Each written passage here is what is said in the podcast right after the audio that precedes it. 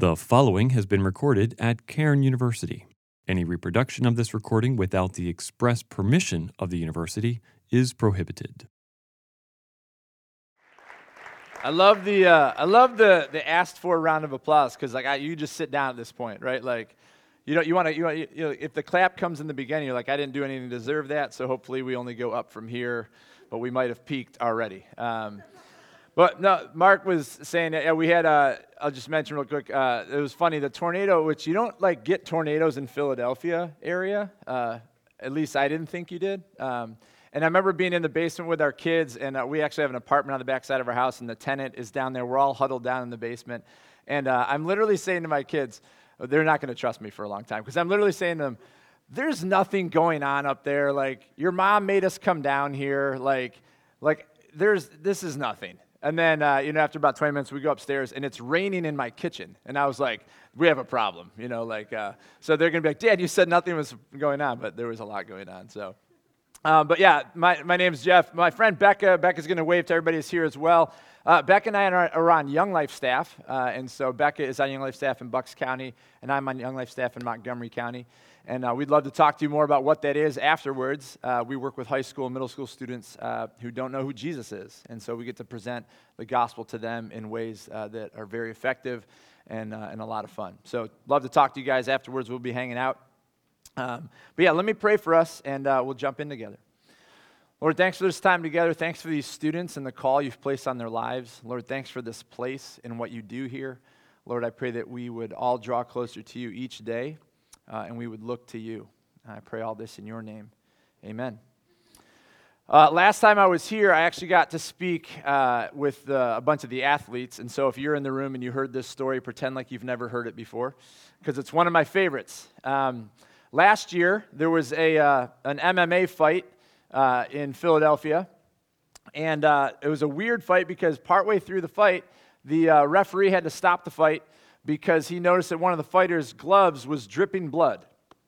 Okay, and so they stop the fight, they, they inspect the glove, and they realize that the fighter is missing a finger. Uh, and so this is, you can look this up, this is a true story. Uh, they can't find it uh, to the point where they asked the, the PA announcer to get on and make an announcement say, hey, if you're sitting in the first couple front rows, could you just look under your seats, right? And so uh, this, whole, this whole search starts happening, right? And it's, it's most important to the fighter that they find this finger, right? Like he would like it back, like he'd like to use all of his fingers. And so, uh, upon further investigation, uh, they dig further into the glove and they find the finger is wedged down in the glove. So, they, they, they're able to rush him to the hospital. They reattach the finger, uh, and within a week, he's back to training already. Okay? And, and, and you're like, I'm like, happy Valentine's Day. You're like, hey, thanks for that story, right? Um, and, and here's why I tell you that story is that we're all looking for something, right? Like he was like desperate. He's like, we got to find my finger, right? But we, we, we know Jesus. Hopefully, a lot of us know Jesus, but like we still find ourselves sometimes looking, looking away and, and looking for other things and searching for life and searching for meaning and searching, searching, searching, searching. You guys, there is um, over 1,500 dating apps. That's a lot, right? And, and uh, I don't suggest looking uh, uh, all up all this. There's some really shady ones out there. But I found some really, really interesting ones. There's one called Sizzle.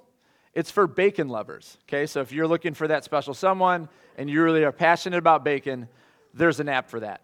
Okay, there is Salad Match. Similar concept. If you love salads, uh, maybe, I don't know if, if, a sizzle and a salad, people, I don't know if they can come together or not. Um, Guys, Tinder has almost 8 million subscribers, Bumble 6 million, Match.com 2 million people.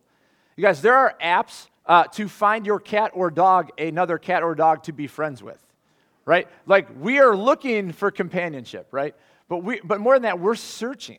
We are searching for meaning. We are searching for who we are. And, and for us in the room, hopefully we know it's in Christ, but still, even though we know that, from time to time we find ourselves kind of looking around right? Looking around at what real life could be, uh, what could be out there that we don't know about. So a lot of us are searching. Hey, we're going to be looking at looking this morning, the concept of looking. Um, have you ever frantically looked for something? I think I spend about 20% of every day searching for either my wallet, my keys, or my phone. Uh, we have four kids, okay, but I can't blame them. I lose those things without them. From time to time, they're the ones that do move them, though. I was an RA in college, and uh, I don't know if you get this is, I'm super old. So, like, we had a physical key. You guys probably scan things now. Um, and so I had a key that unlocked every door in this one building. And I went to school near one of the largest malls in America in Nyack, New York, and uh, I lost the key one day at the mall. And so, um, talk about frantic, because it was going to be like $500 to replace all the locks, and that was a cost I was going to have to pay. So I'm, fr- it's also Halloween, uh, and so that night at the mall, it was like a safe place for people to take their kids. So like a lot of the stores would have candy bowls out, and parents would like have all their little kids, and, and, and they would take them to the mall. And I was just in regular clothes. And I'm running around to the point, frantically enough, to where a little girl in a costume says to her dad, Dad, look at that weird man. Because I'm just like frazzled and running, and I can't find the key, and I'm searching desperately for this key. But have you ever desperately wanted or searched for something? We're going to look together at this concept um, in Mark chapter 10, starting at verse 46 this morning together. Uh, this is uh, the story about blind Bartimaeus. So take a sec, turn to that uh, Mark chapter 10, starting at verse 46. I'm going to kind of read us through this, and we're going to stop along the way and talk about a couple things together. It says this They came to Jericho as Jesus and his disciples, together with a large crowd, were leaving the city. A blind man, Bartimaeus, which means son of Timaeus, bless you, was sitting by the roadside begging. Hey, you're welcome. Um, for both things, the blessing and the scripture. So here's the deal You've got this guy sitting by the roadside begging, right? Which tells us a couple things. Um, one, first, we see a large crowd. Wherever, in Young Life, we talk about this a lot for, for students who maybe have, are just hearing about Jesus. Like, wherever Jesus went, there was a large crowd. Like, he was a popular dude, right? Like, he said things and did things that no one had ever done or said before, and it caused a crowd to follow him.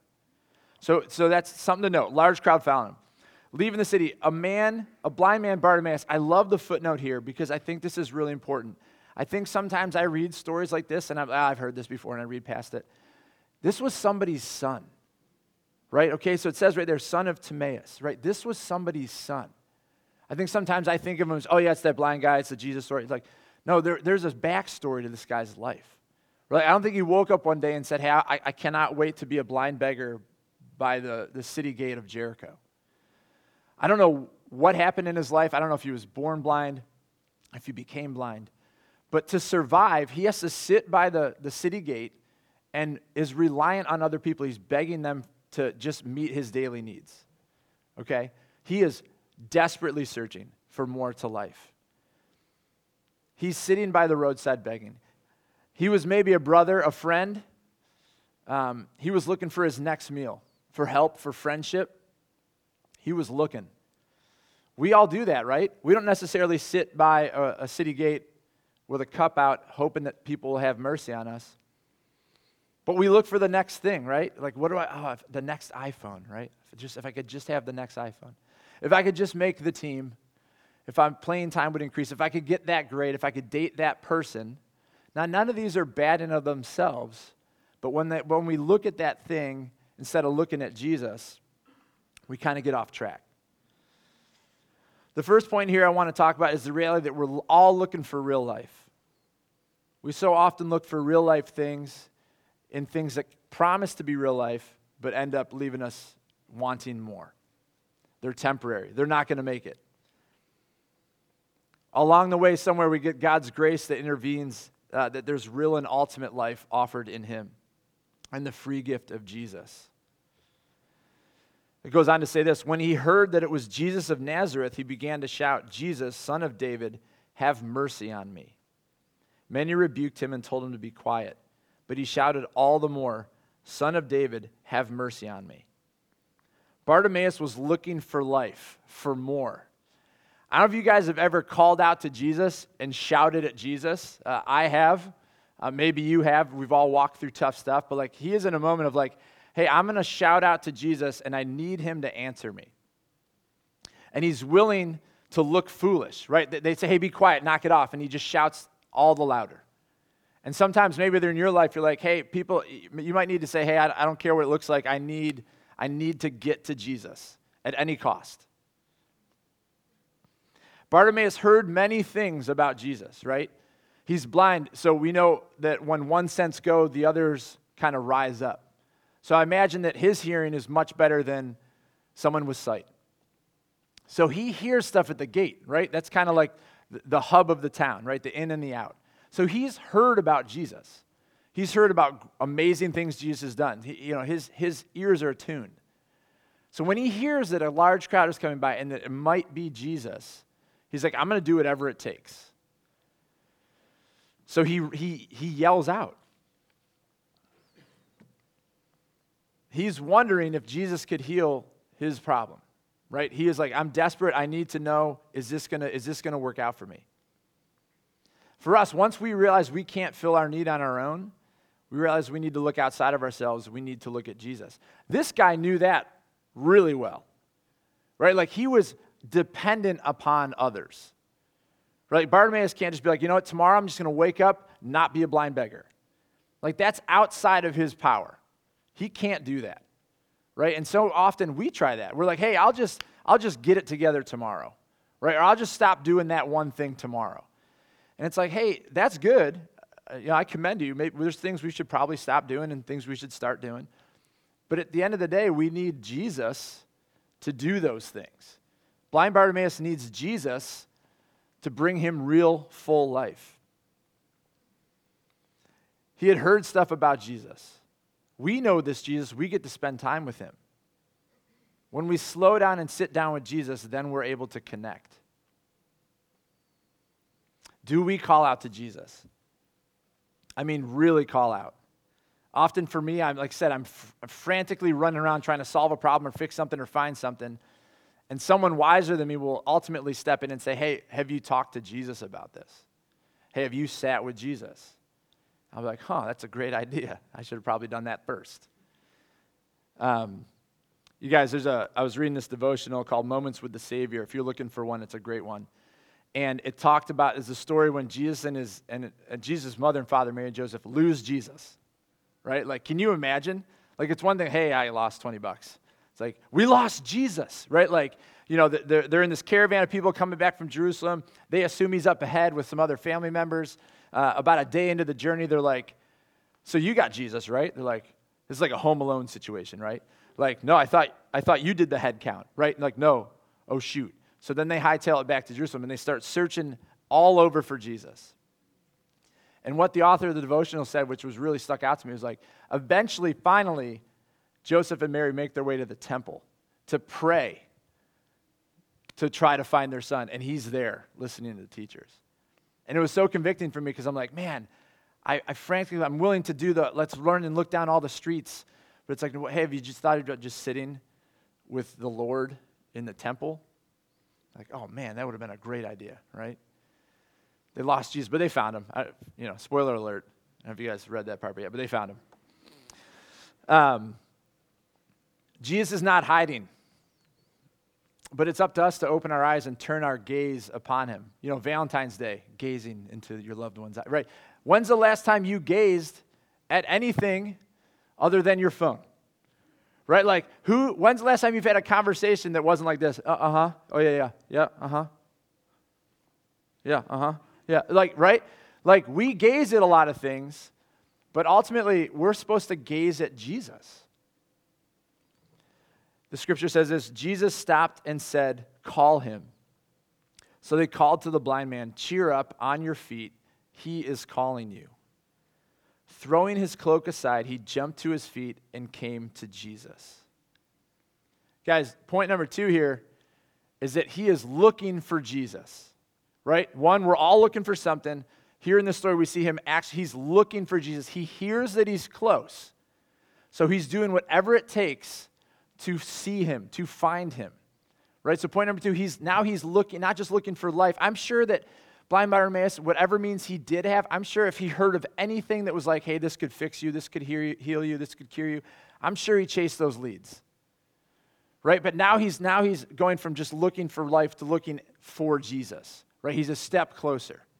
Are you looking for Jesus? I went to a college a lot like this, and it was great because you get this time where, like, and you should take all every opportunity to know Jesus more and more and to, to, seek out the call He's placed on your life with a lot of loving fa- faculty and staff who are pouring into you because they love Jesus. But it's still up to you. You can't just walk in these doors, check your box for the day, and then walk out. It's up to you. You've got to have your eyes opened towards Jesus. He said, Call him. In verse 50, this is interesting. Throwing his cloak aside, he jumped to his feet and came to Jesus. You guys, his cloak uh, was probably one of the only possessions he owned. And it, w- it probably covered a couple of bases. It probably gave him some sort of privacy, uh, protection from cold nights, from the sand. Um, it, it gave him some, just some time to be by himself or whatever. So it's probably one of the only things that, that he owned. It was probably very, very valuable to him. He throws his cloak and starts running. And I don't even know if he knows who's, like, he just starts running, hoping he's headed in the right direction. Right? He's running towards Jesus. He's like, I don't care what it looks like. I don't care what I have to do. Cloak, sure, gone. Get me to Jesus. He's heard enough about him by sitting at the gate that he's like, hey, if I can just get there, I think he can do something for me. He threw it aside. What do you need to throw aside? What do you need to get rid of, maybe, to let go of, so that you can see Jesus more clearly, or that you can see him more often? What do you need to let go of? It might be a good thing. It might not be a deep, dark sin. Maybe it is.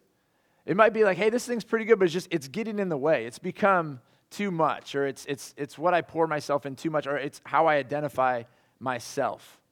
Um, for me, it was, I, I played soccer in college. Don't, please don't quit the soccer team because of this talk, okay? I loved it, loved it. Uh, but it was hard because once it ended, I was like, well, who am I now? Right? But if I'm gazing at Jesus, that's who I am. I'm who he says I am. Not if I get playing time, not if I make the grade, not if I date the right person, but what he says. What do you need to throw aside to draw closer to Jesus? What is the way that you are able to start gazing at Jesus? Eh, when you gaze, this idea of gazing, it's not an accident, right? You have to stop and intentionally look hard at something, right? Like when you're gazing up at the stars, where do you have to look? Not a rhetorical question. Where? Up, right? It's an easy one. It's a layup, right? You guys, you got to look up, right, to look at the stars. So you need to find what helps you look at Jesus and sit in that. Um, it might mean you have to turn your phone off and hide it from yourself for a little while. It might mean you need to stop playing so many video games. Uh, it might mean that you need to fill in the blank. Um, and it's not to make us feel like, oh man, en- I'm not doing enough. It's another thing I just have to do. No, it's, it's about the opposite of that. It's that, hey, we don't have to do anything other than sit and gaze at Jesus through his word, through worship, through other people. But make sure that you are spurring your own walk with Jesus along. Verse 51 What do you want me to do for you? Jesus asked him. I always think this is a really like, obviously it's a powerful question, but it's kind of a, another layup, right? Where are the stars? They're up. What does this guy want Jesus to do for him? What if he said, like, I'd like a Chick fil A meal and I'll be good and you can be on your way, right?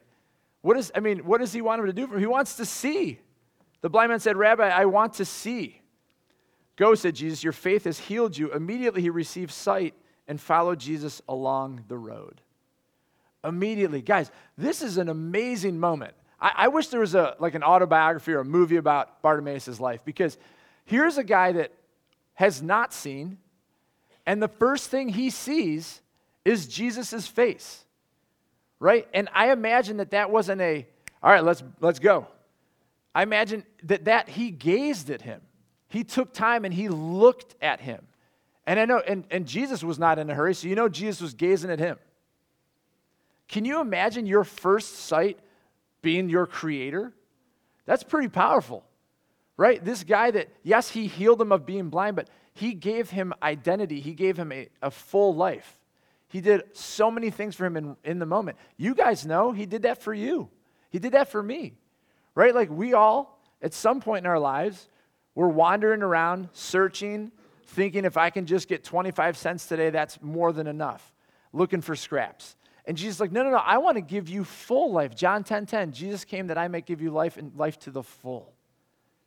He wants us to experience full life. This is not about not feeling good enough. This is not about like, well, Jeff, I guess I got to stop this one thing. This is about like, hey, if we can fix our eyes, our gaze on Jesus, the rest of the stuff will funnel in the way it's supposed to. But that's got to be our main drive. That's what he's called you guys here to as Cairn students. So that you can have this time in life where you have this elevated, accelerated time to stare at Jesus. Because when you leave here, and, and you know right now, life is fast. And you have this great opportunity to right now build these awesome things into your life that, like, hey, no matter what I do out of here, I do this each day.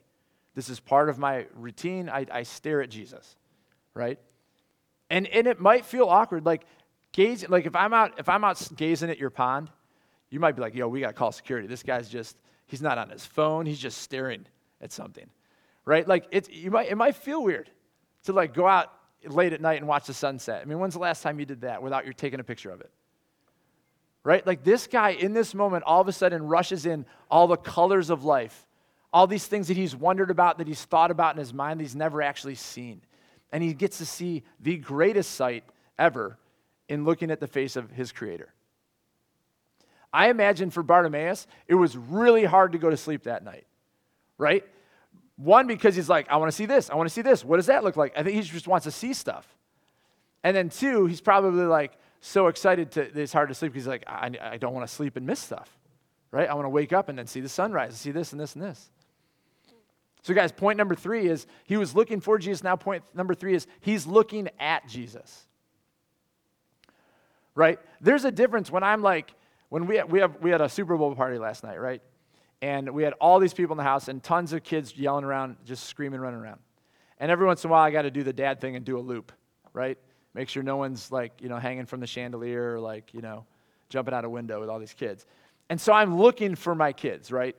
I'm looking, all right, there's, one, there, there's four of them, which feels like eight sometimes, but like, and then all these other kids are there. And so, and I'll find them where they are, right? But there's a difference between like, all right, there's one, yep, good. There's there's a difference between that and being like, all right, there's one, and like, right? There's a difference. There's a difference between looking for something like, okay, there's Jesus, I found him, he's back there, I'm gonna keep it. Like, and there's a difference between that and being like, all right, I'm gonna I'm gonna go and stand in front of him, and I'm gonna look at him. My wife and I talk about that a lot. We have busy lives. You have busy lives, uh, busy lives with four kids. We say like, hey, let's try each day to at least connect with each of our kids. I, some days I know it's going to be short, but that's that gazing moment, right? That's that, hey, Davy, and I'm looking at my phone's, how was your day? Tell me something about your day, right? That's what Jesus is, is he's waiting with arms wide open. It's not a game, it's not a, a search him, find him thing. He's right there. He's like, hey, I'm here. Let's spend some time gazing, right? Let's, spend, let's be gazers. Let's spend some time doing that. When was the last time you did that? Jesus is never going to stop looking for you. He's never going to stop coming for you. It's no accident that he walked by Jericho that day. Like he knew about Bartimaeus, right? It's not like, hey, Bartimaeus, if he, if he didn't yell loud enough, Jesus wasn't going to hear him, right? Jesus hears him. He knows, he sees you right where you're at. He loves you right where you're at. Um, part of Young Life is we have camps uh, that we take kids to in the summer. We could say it's the best week of your life for your money back. Never had anybody ask for their money back, so we're doing pretty good. Years and years ago, uh, there's a camp in Saranac up in the upstate New York in the Adirondack Mountains. And uh, they used to take the entire camp on a hike, everybody at once. So, like 400 people go on this mountain hike, right? To, there's 46 peaks in the Adirondacks uh, that are called the 46ers that are above 4,000 feet. There's one real close to camp. So they, they bus everybody to the, the start of the trail and then they hike up. They've since stopped doing this because, uh, because of erosion. When you have 400 people every week hiking up a mountain, it doesn't do great for the rest of the hikers. Um, but so they, they take the entire camp up the mountain. And there's these two guys. So everybody gets to the top of the mountain. There's these two guys. You know these guys. Maybe you are one of these guys. If not, you definitely have somebody in your group that is one of these people. They're like, hey, you know what would be cool? If we raced everybody down and went a different way, right? You know who you are. And so they start running down this, this back trail and they're running and they're like, we're to, it's to be awesome. We're to beat them to the bus. And they're to be like, how did you do this? You know, this is a great idea. Really well thought out. So, so up in the Adirondacks, there's a lot of ravines. There's these valleys, and it's hard to, you can get turned around real easy. And they do. And so they do a head count. Uh, they figure out they're missing two, and they start sending people back up the trail to find them. They can't find them. So everybody heads back to camp. The camp director has to make a terrible phone call to these two kids' parents hey, we can't find your kids, but we are looking. Local authorities get involved, search and rescue. Uh, two nights go by, and they can't find these kids. And um, they were on this Young Life trip to hear about Jesus. I don't, I don't think they knew who he was. And so, what they decided to do after a, lot of thinking is they decided to stay put. And they just kept yelling out, you know, we're right here, we're right here. And the problem with those ravines is the sound bounces around, and so it's hard to know where it's coming from. So after two nights, search and rescue finds these two guys. And um, they ask them, hey, what did you do? We're like, well, after a while, we decided to stay put and just yell out and hope that someone came and found us. And the other thing we did, and, and we don't pray because that's a new thing for them, it's like we prayed that you would never stop looking for us. And guys, that's true of us. Jesus loves us when we decide to take off and run down the path the other way. Uh, Jesus loves us when we're deciding to go home the right way. He is never going to stop looking for us. He's never going to stop coming for us. He's going to move whatever he has to move so that we can see him clearly. And maybe for some of you guys, it's like, hey, maybe you're in the spot where you're like, I just need to sit down. I need to sit down and say, I'm right here, Lord. I'm here. I just, I, I got to slow down and sit down, and I need you to, to speak to me. Maybe you're part of the search party people. You're like, hey, we're going to find the next person that needs to know about who Jesus is.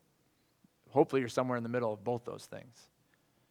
But you guys, Jesus is never going to stop looking for you, He's never going to stop coming for you.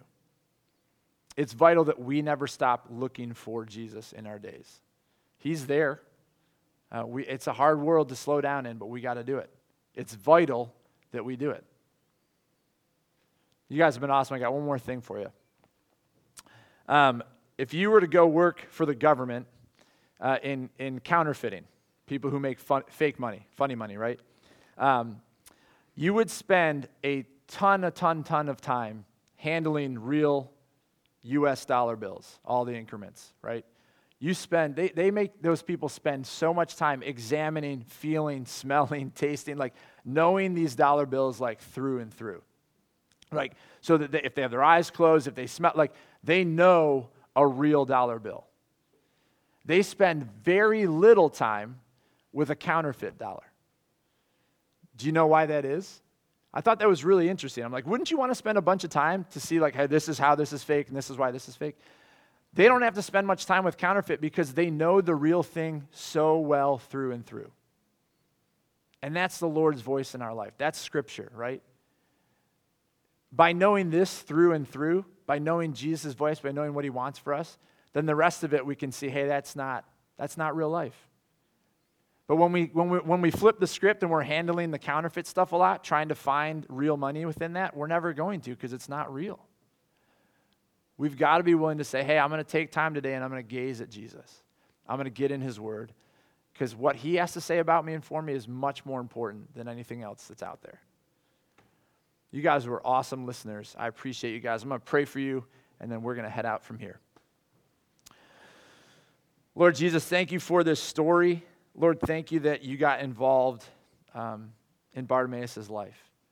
Lord, thank you that you've gotten involved in all of our lives, Lord, and that you've called us to real life by following hard after you. Thank you for the joy that is in that, the adventure that's in that, the fact that you call us from good things, from hard things, from dangerous places to run hard after you. Lord, in this, star, in this story, we see Bartimaeus, he, he comes to see you and then he follows, he, he leaves it and follows you. He just goes where you're going. Lord, I pray that we would people, be people that go where you go. Lord, that we would find time today and each day forward to gaze at you. Lord, to understand your love for us and how it changes everything. Lord, thanks for this place, for caring for the faculty and staff here who love these students and long to stir them and push them towards gazing at your feet. Lord, thanks for this time together. Thanks to these friends, and I pray all this in your name. Amen.